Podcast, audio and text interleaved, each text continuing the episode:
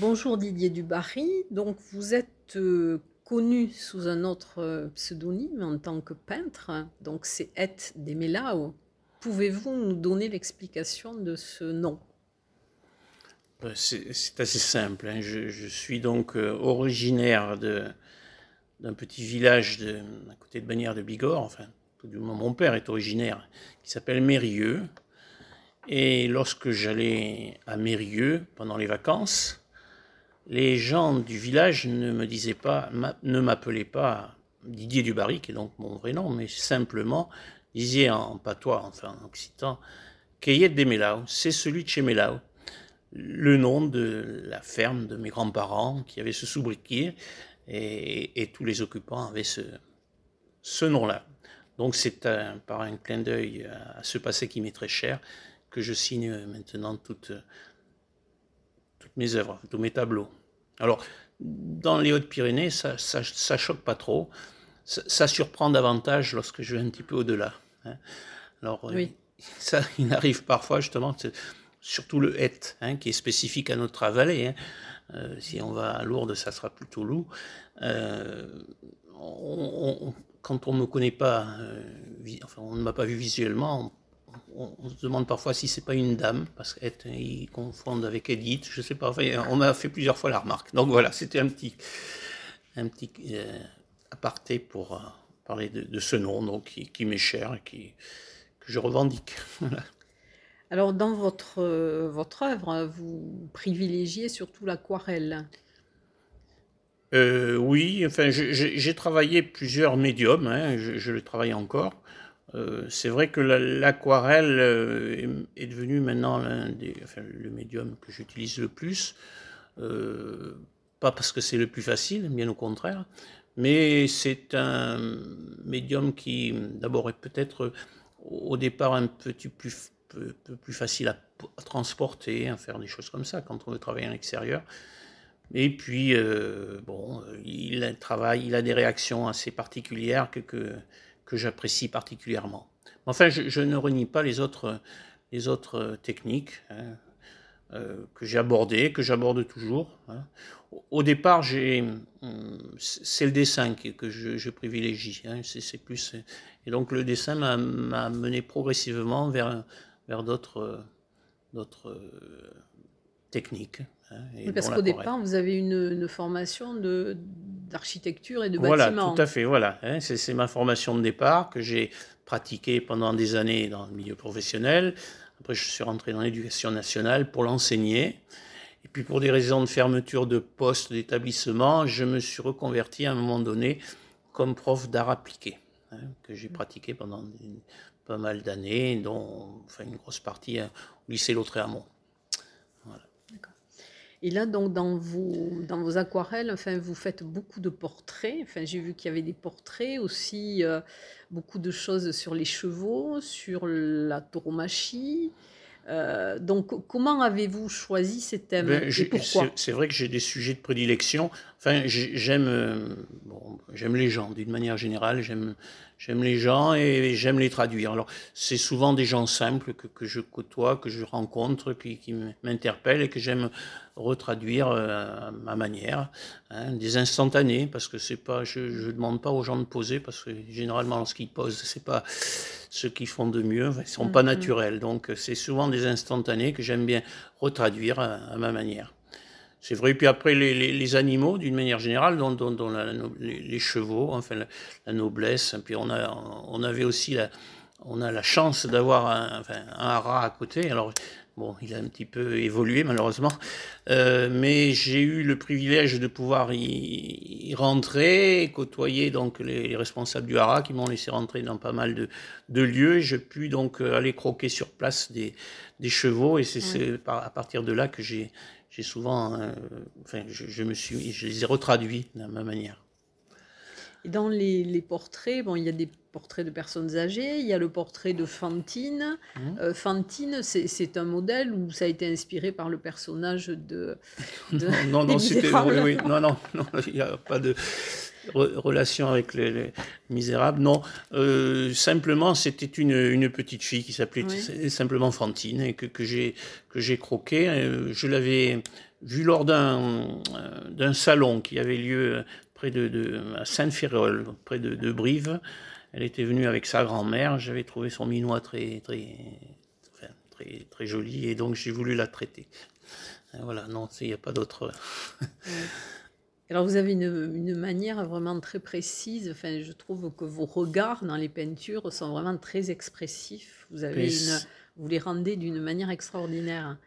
C'est vrai que c'est une partie sur laquelle je m'attache le plus pour essayer de retransmettre un petit peu le miroir de l'âme. Voilà, exactement. Alors, on essaye. C'est pas toujours évident, mais ça me paraît être la partie la plus importante. Et alors vous exposez donc bien sûr dans les Hautes-Pyrénées, mais je suppose que vous devez exposer un petit peu partout en France, peut-être à l'étranger. Oui, je suis à la retraite maintenant, je vais un peu moins loin, mais c'est vrai que d'abord ça a été pendant ma période professionnelle, c'était qu'un loisir. Maintenant, c'est vrai que maintenant que je suis à la retraite, j'ai beaucoup plus de disponibilité, et maintenant ça me donne des buts de visite de régions, même de pays. Alors donc, j'étais en Belgique, dernièrement j'étais en Bretagne, et ça permet aussi beaucoup d'échanges avec les gens des lieux, mais aussi les artistes. On côtoie des artistes venus de tous les horizons, et beaucoup des chances qui se font, j'apprécie beaucoup à ce niveau-là. Et en paysage ou en lieu, qu'est-ce que vous aimez peindre ? Les paysages, c'est pas trop... il n'y en a pas beaucoup dans votre travail. Il n'y en a pas beaucoup, vous remarquerez que je les traite peu. Enfin, ça m'arrive. C'est, disons que, ça sera... Il faut que je marche au coup de cœur. C'est pas obligatoirement un lieu précis, ça sera un coin, ça sera une sensation que je vais essayer de retraduire. Je travaille souvent sur les valeurs, les choses comme ça, donc ça peut être très bien des ombres qui vont m'indiquer un sujet, mais c'est pas vraiment... Oui, c'est instantané, c'est-à-dire que vous ne décidez pas avant ce que vous allez faire, le moment. Oui, non, tout à fait, là. Et alors, combien d'œuvres produisez-vous ? C'est pas trop le mot produire, mais par exemple sur une année, et quel temps mettez-vous par exemple pour faire un tableau ? Oh, alors là, ça c'est une question qu'on me demande très très très souvent.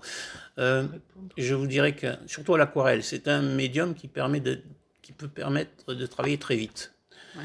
Mais certes, je vais avoir une première phase qui peut aller très rapidement, mais après je vais y revenir, je vais laisser reposer l'œuvre, y revenir plusieurs fois, donc vous donner un temps, c'est vraiment très très aléatoire, et c'est pas parce que j'aurai passé beaucoup de temps sur une œuvre qu'elle sera réussie, à mon niveau, je le pense.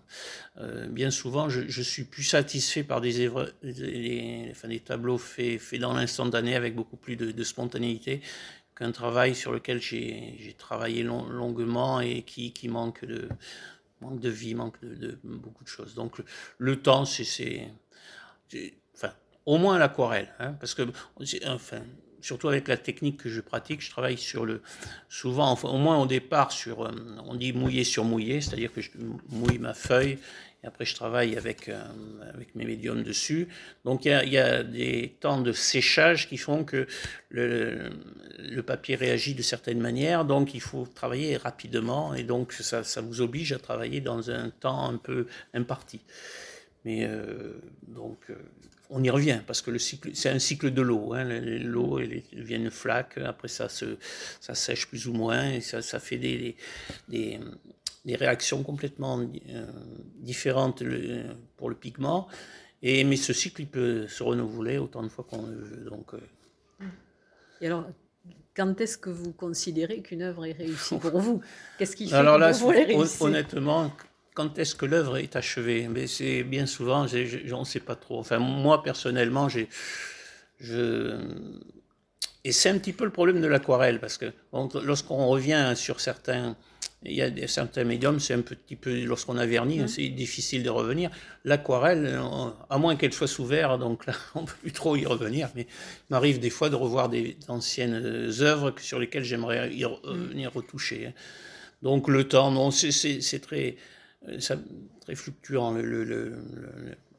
Enfin, les décisions qui vous disent que l'œuvre est terminée, c'est très aléatoire.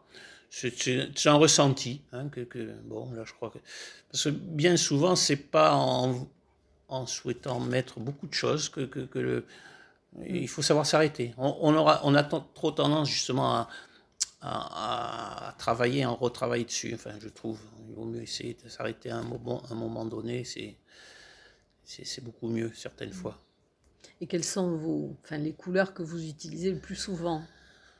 Oh, les couleurs, là, c'est aléatoire, c'est très aléatoire. Je travaille avec des dominantes de couleurs. Alors, soit ça sera dans les tons chauds, soit ça sera dans les tons froids. Alors, suivant l'humeur, je vais partir avec des couleurs. C'est souvent des harmonies par contraste, avec une couleur dominante. Et alors, je peux très bien partir avec des oranges, des bleus, enfin tout va dépendre un petit peu. C'est pas le sujet d'ailleurs qui me... vous pourrez voir des portraits des personnes, c'est pas la carnation de la personne qui va m'orienter, c'est un choix aléatoire que je prends et un parti pris.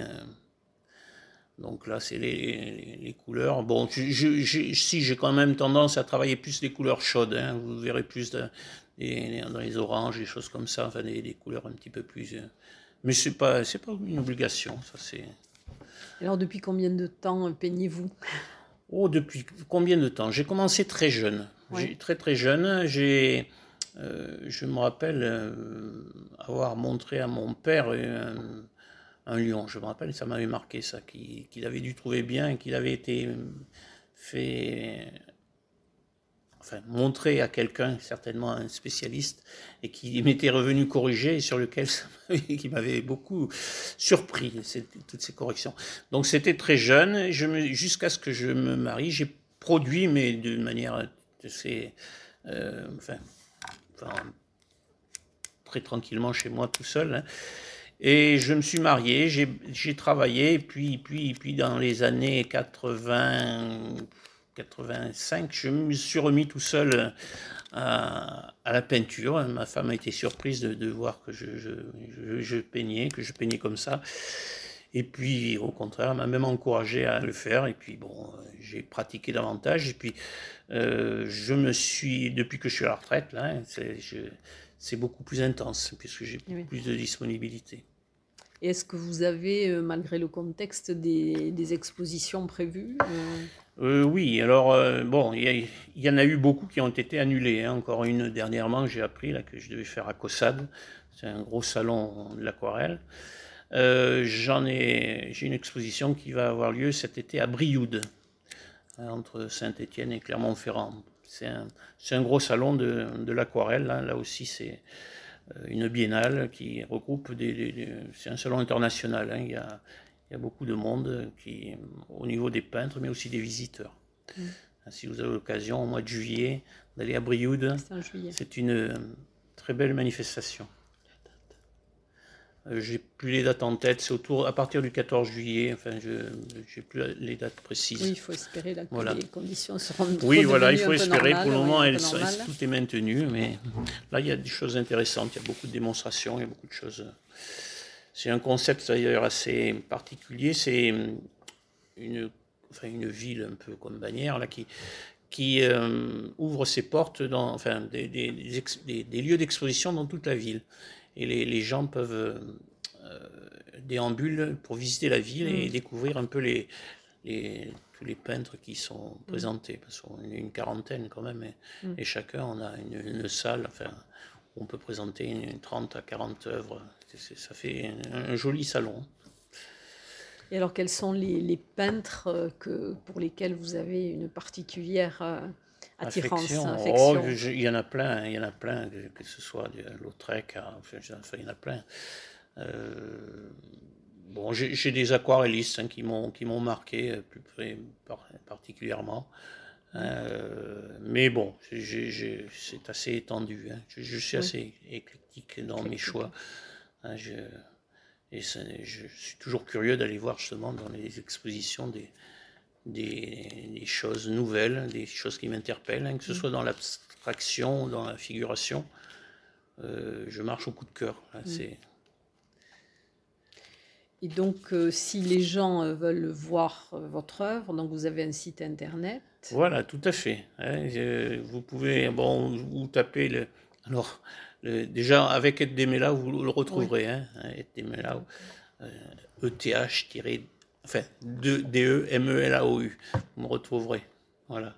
Bon. Il y a un site que j'ai ouvert. Vous retrouverez des anciennes aquarelles et quelques nouvelles.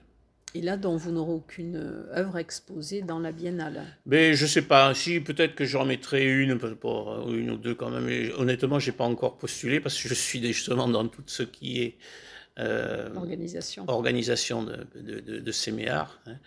Et parce qu'on n'en a pas parlé tout à l'heure. Oui. Et donc là, je devrais en mettre une ou deux peut-être. Et vous êtes aussi vice-président de l'Amicale des Arts de Tarbes. Voilà, tout à fait. Oui. Voilà. Je suis aussi vice-président.